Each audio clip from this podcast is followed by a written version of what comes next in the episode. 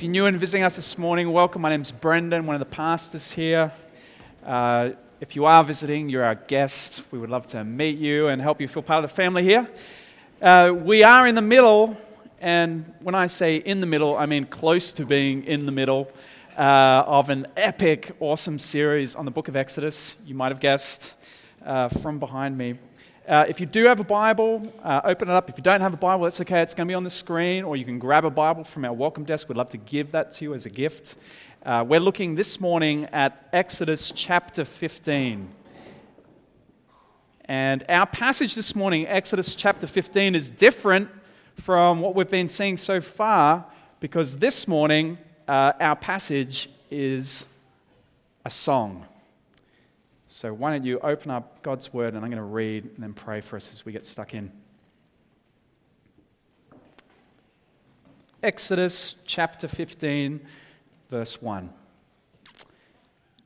Then Moses and the people of Israel sang this song to the Lord, saying, I will sing to the Lord, for he has triumphed gloriously.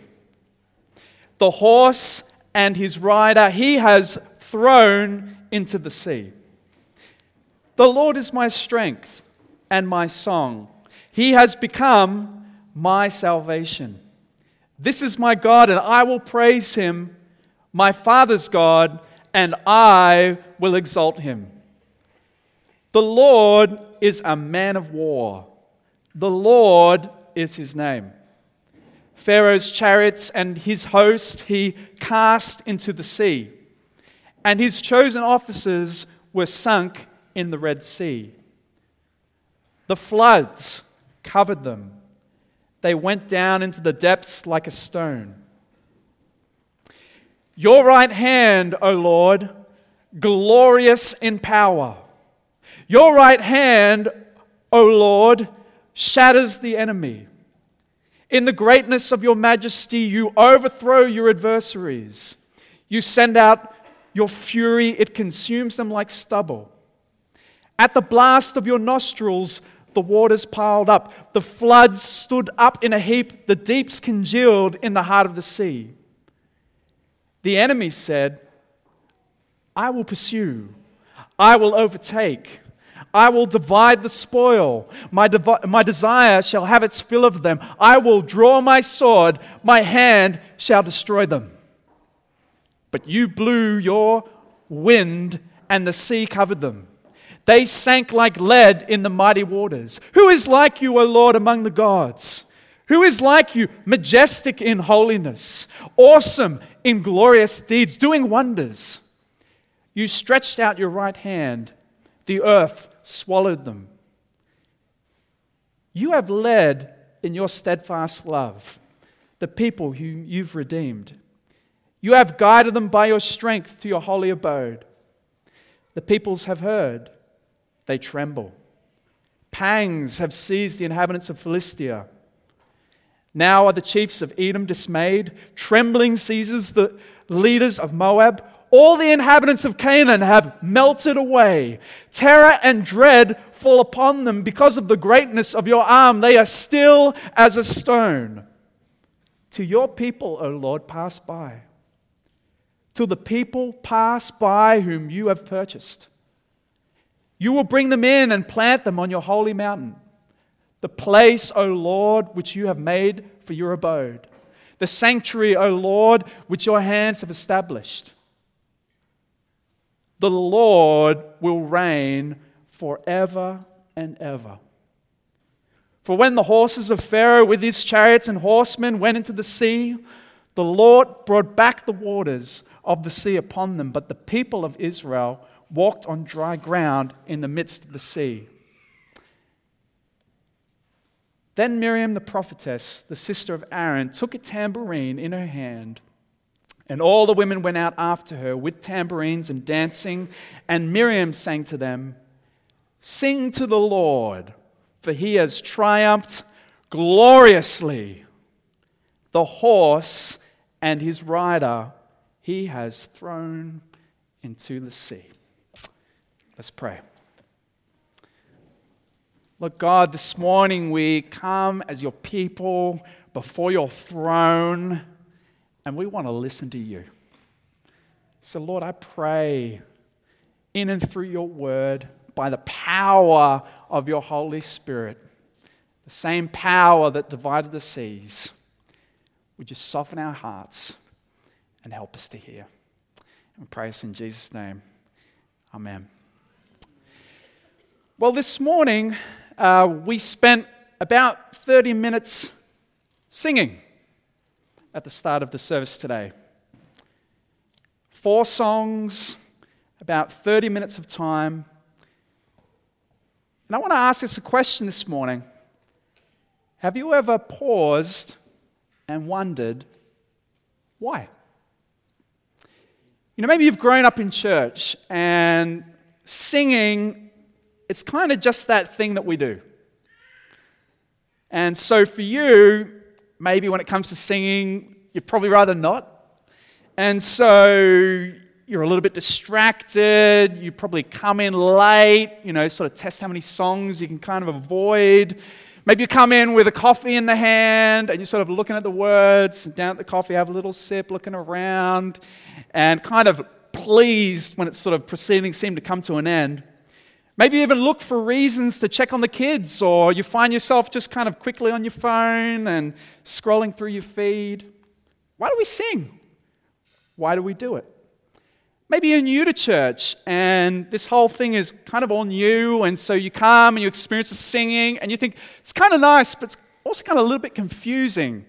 I mean, you'll sing along to the AFL or, you know, to your team when you go to watch your sports team play or on the radio. That's kind of enjoyable, but you know, 150, 200 people in a room, and it's not really a performance, and it's kind of just a bit like weird. But why, why, why do we do it? Why do we sing? Well, this morning we're going to explore why we sing by pausing to look at why they sang. Uh, if you're a note taker this morning, I've entitled uh, this message, The Song of the Redeemed. And really, I've got three points this morning, points that are kind of reasons, reasons as to why Israel and therefore we ought to sing.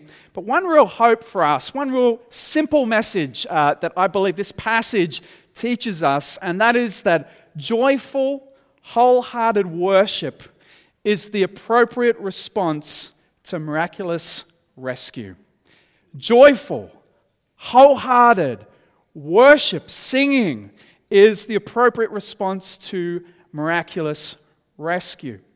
Well, before we get to our first uh, point this morning as we uh, look at this text, uh, I think we need to sort of look at a little bit about the context to our passage to catch up on the story. You know, we won't understand what this song is all about until we get ourselves into the shoes of these Israelites. And I want us to kind of pause and kind of imagine the scene as they saw it and to imagine how we'd feel if we were there. You know, they had spent 430 years as slaves. That's for us as if we'd been slaves since 1589. Beyond remembering. And finally, God had delivered his people. You know, after the Passover, and Pharaoh relents and he lets his people go. And they travel out after that final plague, which killed the firstborn of every person and animal in Egypt. And they take with them the bones of Joseph, a beautiful sign of the faithfulness of God. For Moses had believed that God would one day redeem his people, and he had asked that his bones would be carried out when the people were set free. And here they are, carrying those bones out, a beautiful sign of God's faithfulness. And God reveals to Moses a secret plan not to overwhelm, his people. Instead of going the direct route to the north, uh, where they could have directly gone to the promised land, where they would have been, God knew, frightened by the Philistines, he instead sends them south and he guides them with his presence, with fire at night and a cloud by day. God then instructs them, having headed south in the opposite direction, to turn back. And as they turn back, Pharaoh's heart is hardened because God is determined to get glory over him. And as a result, Pharaoh and 600 chosen chariots and all of his other chariots with officers pursue them. And Israel is panicked. Their backs are against the ocean. Pharaoh with his armies are coming. They are trapped. And they begin to panic and say, Have you brought us out this way simply that we would die? Better we stayed in Egypt. And God sends an angel that moves the pillar of cloud to between Pharaoh and his army and the people of God. And God instructs Moses to stretch out his hand over the ocean. And God sends a strong east wind that divides the sea. And they pass through on dry land a wall of water on their right and a wall of water on their left. But the Egyptian army follows. And you can imagine as the Israelites stand on the shore of the sea, watching the Egyptian army come through, the panic beginning to rise again. And Moses stretches out his hand once more, and the sea returns. The army is drowned, and after some time, even bodies begin to wash up on the shore. It's an amazing act of deliverance by Yahweh. He demonstrated his power, he demonstrated his glory, he demonstrated his faithfulness, he demonstrated his sovereignty. And how did they respond? They erupt into song. You know, Moses leads the whole nation into song a song that would be sung for generations to come. You, know, you can imagine the choir standing on the shore of the sea, some two million people singing God's praises. Some of them, I'm sure, would have been excellent singers. Some of them, undoubtedly, not so great singers. The Riley Springs of the world. but nonetheless, wholehearted in worship, singing praises to God. All alike, two million voices singing praise. It's such an important moment that actually the story is told twice. First in prose, and again in poetry in a song. You know, Victor Hamilton helpfully explains it this way. He says in his excellent commentary The purpose of prose account is narration, the purpose of the poetic account is celebration. Exodus 14 tells the old, old story, while Exodus 15 sings the old, old story. You walk or march in chapter 14, you dance in chapter 15. Chapter 14 focuses on what God has done. Chapter 15 focuses on our appropriate response to what God has done. There is holy hush in chapter 14. You sing fortissimo in chapter 15. And why not? God wipes away all fears after he's wiped out the Egyptians. In chapter 14, you are on the move. In chapter 15, you are standing on the seashore. You're holding your breath in chapter 14. Chapter 15 is the calm after the storm. Chapter 14 highlights the dry ground. In chapter 15, there's not a dry eye. That's what this passage this morning is all about the appropriate response to God's deliverance. But what specifically caused them to erupt into song. You know, this morning we don't have time to examine every verse, it's too big a passage.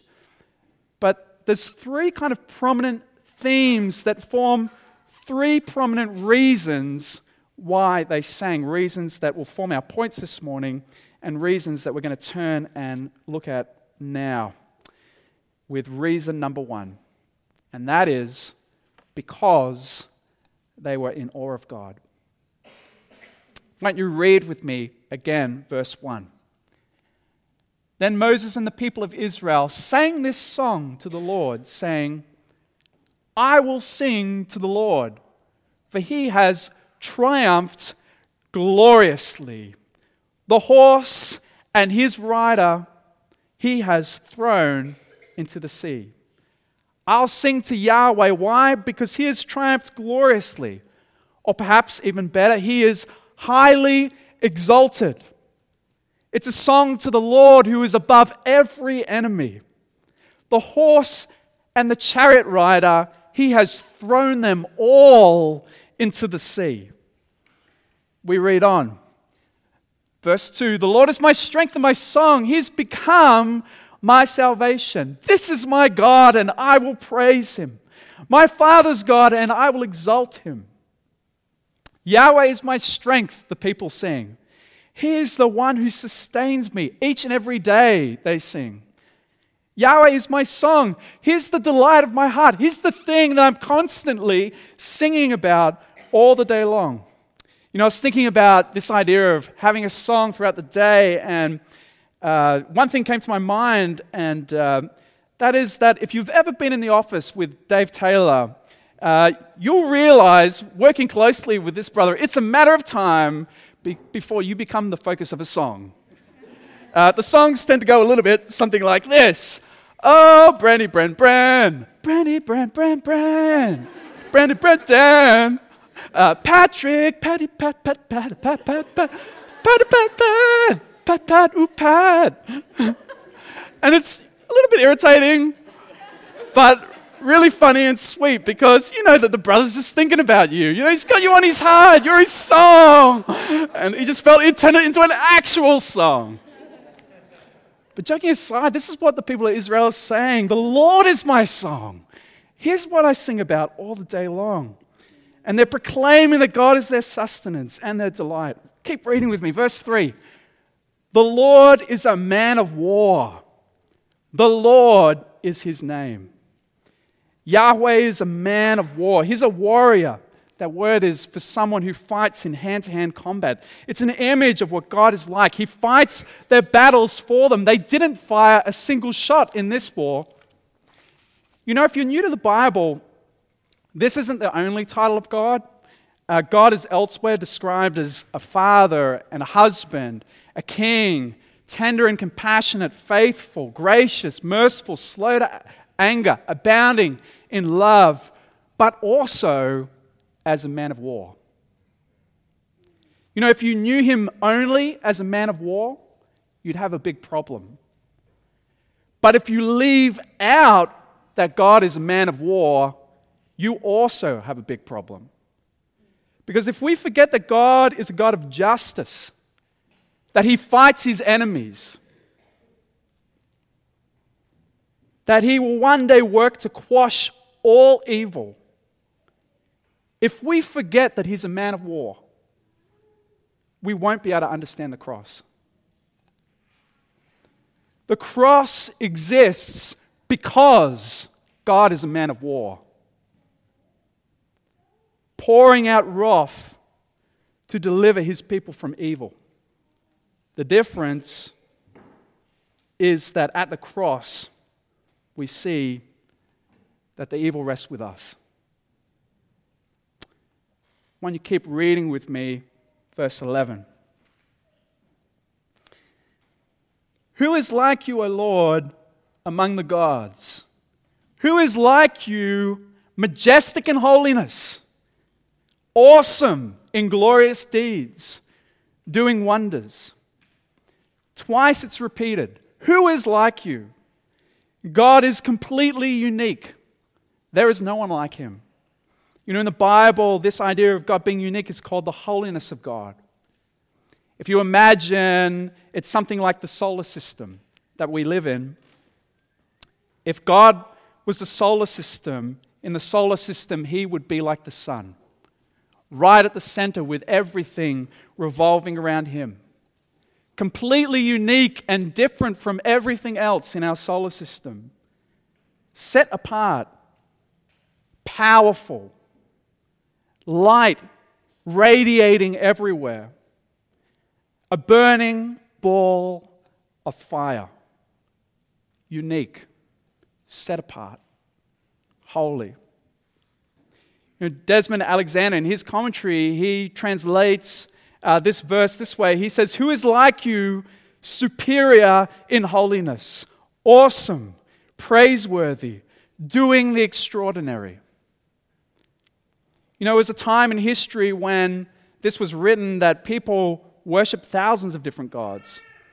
Each location had its own specific god or gods which local people tried to please. Like, for instance, when they're in Egypt, the expectation was if you traveled to a different place, you were expected to try and please the God who lives there. But God is completely different from all the other false gods in that He's everywhere, in that He's limitless in power, limitless in might, limitless in glory, and worthy of praise. You know, 1500 years on uh, in the 21st, or 3,500 years I'm sorry, in the 21st century in Sydney, you know, the gods may have changed, but this song stands true.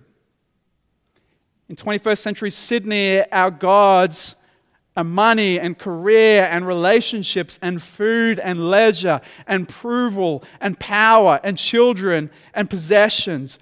Different gods, and yet still the same.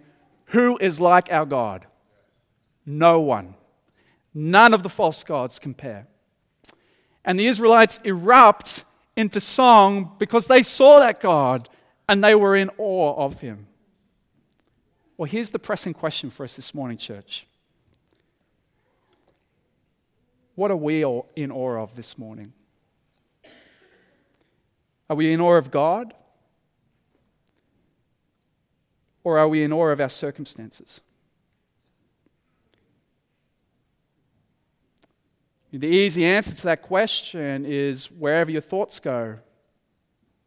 When you daydream, or whatever you're most afraid of when you have nightmares. That's what you're in awe of. And sometimes it's easy to be in awe of colleagues and what they think of us, or our health situation, or kids, or bills, or holidays, or exams. And if this morning you're struggling to sing, maybe it's because something else has captured your awe.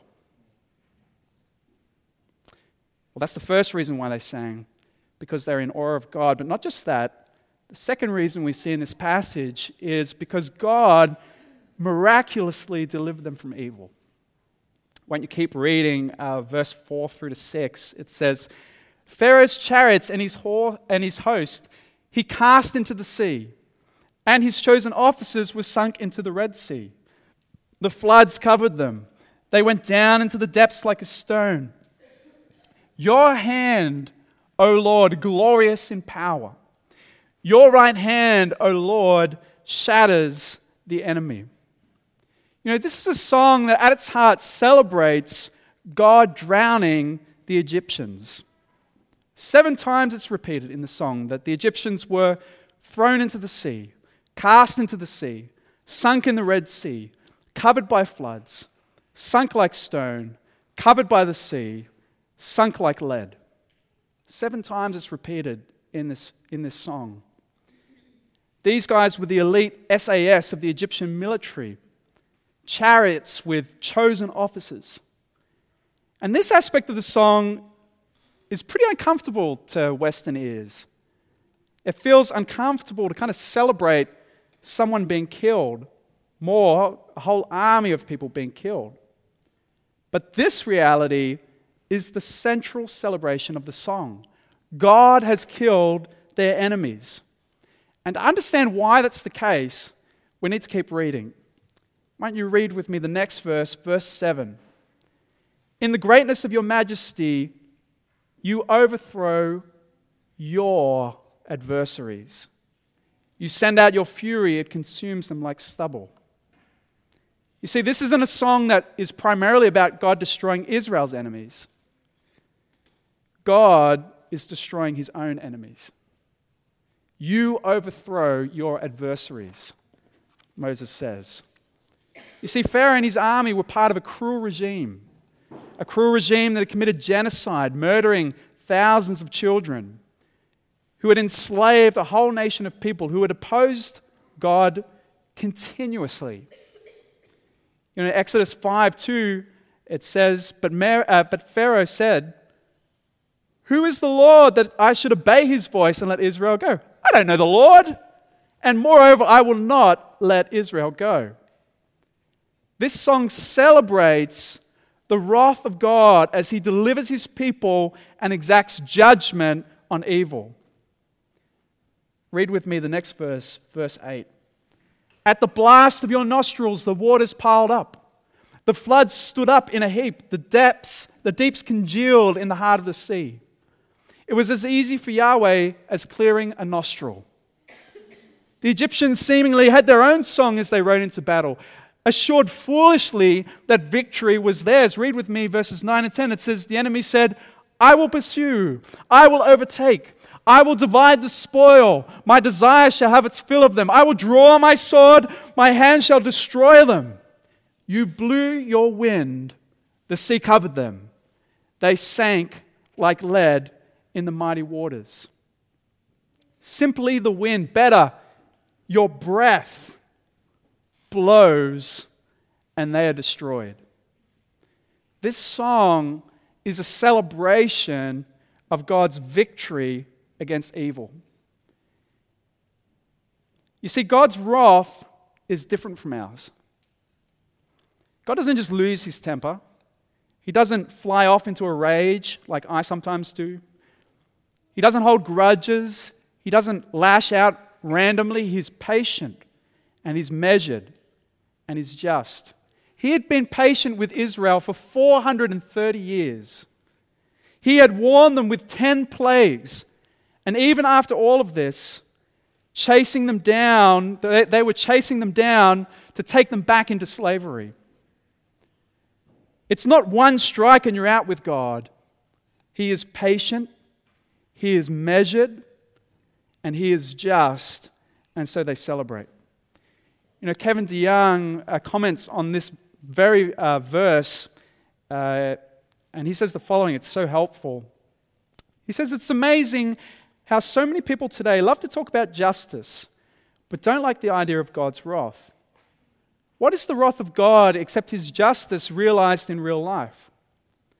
God cannot let sin go unpunished. To turn a blind eye to sin would be to deny his very nature. So many of us have no problem wanting swift and severe justice when it comes to criminals, bad referees, or people who hurt us or make our lives difficult. We want to scream out to someone in control. We want to yell, Don't you see what's happening? You can't just let that go. You have to do something.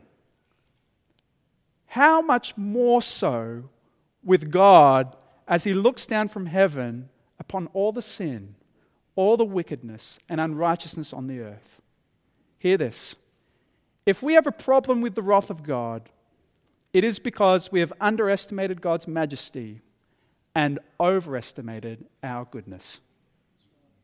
Isn't that right? If we've got a problem with the wrath of God, it's because we've underestimated the majesty, the glory of God, and we've overestimated our own goodness. Moses and all of Israel saw that God had miraculously delivered them from evil by judging the Egyptians, and so they erupt into song. But here's the problem on the North Shore, we like to think we're good people. We're hardworking people, highly educated people, law abiding people, church going. If you're here this morning, church going people, tax paying, but with hearts that are often largely cold towards God. And here's the fruit of this that if you're here this morning and you're a follower of Jesus, it's easy to believe you were an easy save. The kind of low lying fruit of salvation. You know, the fruit that sits down low, it's easy to pick. The kind of the, the golf ball near the hole of salvation. God just had to tap, tap, tap you in. You're kind of almost already there. But the truth is that your salvation was even more miraculous than that of the Israelites. The King of glory humbled himself for your sake to become a man. The Holy Spirit caused the eternal divine Son to become a child in Mary's womb for your sake. He was born into squalor for you. He lived a life of perfect obedience to God and love for man because we failed to live it. And he suffered in agony, enduring the wrath of God in full on the cross for our sake. And he rose in victory and ascended into glory, and all for us. You know, church, before I came to know Christ, I was no easy save. Part of me doesn't want you to know me, but part of me does. Because I was an arrogant fool. And yet he was incredibly kind. He worked an amazing miracle of grace in my life. He sent His Holy Spirit into my heart and opened my eyes to see the glory, the beauty of Jesus Christ. Do you remember this morning the way God miraculously delivered you from evil? Do you remember the time when you were far from God and sin held you captive? Do you remember the joy you first felt when you came for the very first time to see the glory of Jesus? Well, that's something that's worth singing about. That's something that has only one right response, and that is joyful, wholehearted worship. And the Israelites sang because they had seen his miraculous deliverance. That's our second reason. Our third reason, final reason, is that they sang because God had given them hope for the future. You see, verses 3 through to 16, um, in your translation, the ESV, it uses a lot of past tenses. And that's actually grammatically correct, but probably not the most helpful because what's written here is actually a prophecy about the future. And so the NIV is perhaps a bit more helpful when it uses future tense. This will happen in the future. Uh, dive right in with me and read verse 13. It says this You have led in your steadfast love the people whom you have or you will you have redeemed sorry you have or you will guide them by your strength to your holy abode. God has redeemed his people. He's delivered them from their oppressors, and now they're singing filled with confidence that he will continue to lead and guide them. That word their abode, it's actually a shepherding word. It it's probably refers to something like a pasture or a meadow. And so, what they're singing about, they're singing God like a shepherd will guide them to the pasture or to the meadow that He's set apart. He'll guide them to the promised land. Let's keep reading verses 14 through to 16. It says, The people have heard, they tremble. Pangs will seize the inhabitants of Philistia. Now will the chiefs of Edom be dismayed. Trembling will seize the leaders of Moab. All the inhabitants of Canaan will melt away. Terror and dread will fall upon them because of the greatness of your arm. They will be still like stone. Till your people, O Lord, pass by, till the people pass by whom you have purchased. All the surrounding nations will hear about what God has done in Egypt at the Red Sea. And they will wilt away in fear. They will tremble at the thought. And there will be another Passover but this time, a parade, a parade of God's people passing by the nations. Keep reading with me verses 17 and 18. It says, You will bring them in and plant them on your, holy, on your own mountain, the place, O Lord, which you have made for your abode, the sanctuary, O God, which your hands have established. And the Lord will reign forever and ever.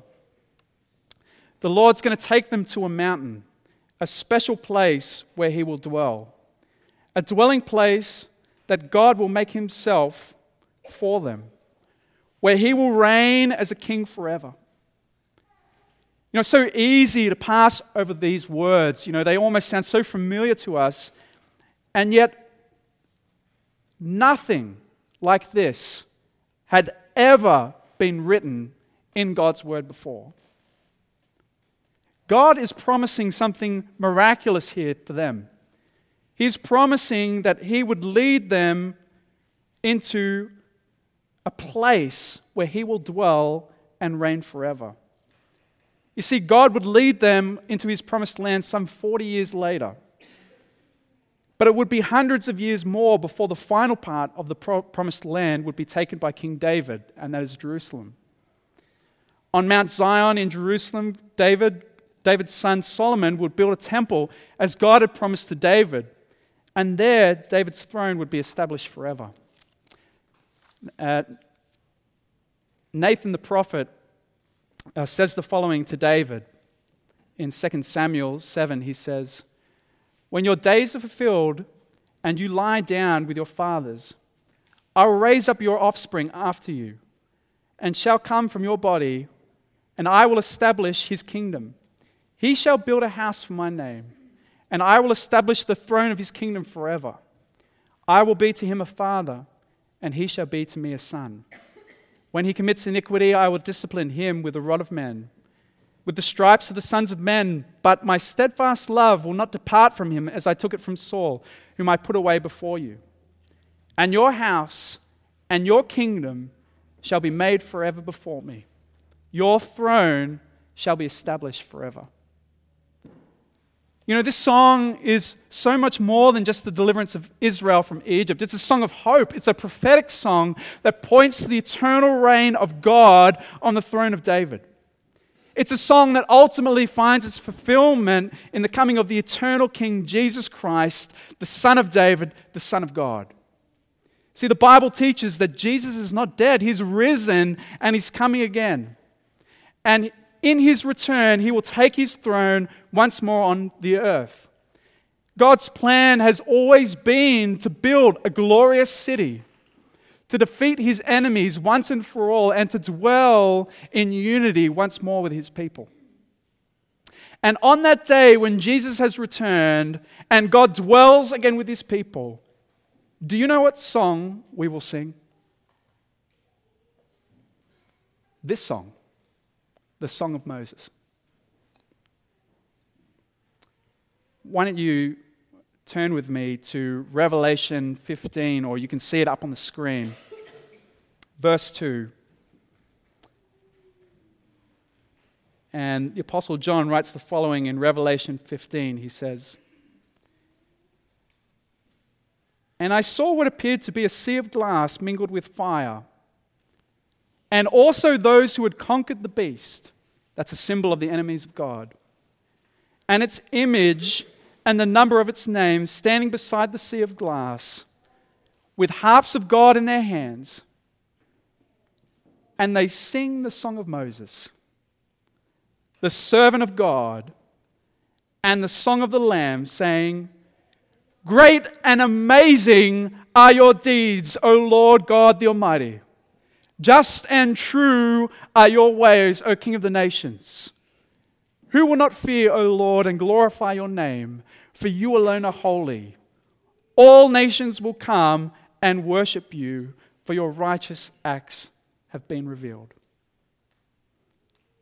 The people of God in our passage, filled with awe, will celebrate his righteous acts and miraculous deliverance, along with the saints throughout the ages, forever. Church, can you see this morning the glorious future that is yours in Christ? You know, if you listen to the news, you might be tempted to think that the world is on the brink of falling apart. With global warming and natural disasters, political division, pollution, war, persecution. The result is that even as Christians, we can live these anxious lives as though we need to somehow try and create some sort of security for ourselves, maybe through prosperity and investments. Sometimes we can be tempted to believe that this life is all there is, and we feel like we're going to miss out on stuff, so we need to travel the world and make sure our kids can have every possible experience before it all disappears. But as Christians, we don't need to fear because we know what the future holds. Jesus is coming, He will take His throne he will reign forever. And that's something that's worth singing about. Well, in summary, God had spectacularly delivered his people from the Egyptians. And so, how did they respond? Some two million people broke out into song by the shore of the sea. And I ought to have been there. Great singers, not so great singers, but all together in one mighty chorus. Why? Because they were in awe of God. Because they had been delivered from evil.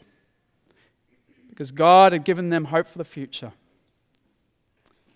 They sang because joyful, wholehearted worship is the appropriate response to a miraculous rescue. Well, church, we're actually going to now respond to this in the only appropriate way, which is to sing with everything we've got. But before we do that, when I close in praying as the band comes up, Lord God, this morning I want to thank you for this beautiful passage of Scripture, your word to us. And Lord, you know this morning that we're prone to forget why we sing. We're prone to forget how awesome and amazing you are. We're prone to forget the miraculous deliverance you have wrought in each and every one of our lives. And we're prone to forget the glorious future we have with you, reigning and singing praise to you for all eternity. Lord Jesus, this morning as we gather to your people, Lord, help us to see what this moment is rightly, Lord. Help us to gather as your people with hearts filled with faith and worship you as you alone deserve. To worship you with a song that is even more joyful than the song they sang on that day. Because how worthy of praise is your Son, our Lord Jesus, who was crucified who died more, is risen, and dwells with us, and all of it for the praise of your glorious name, in whom we pray. Amen.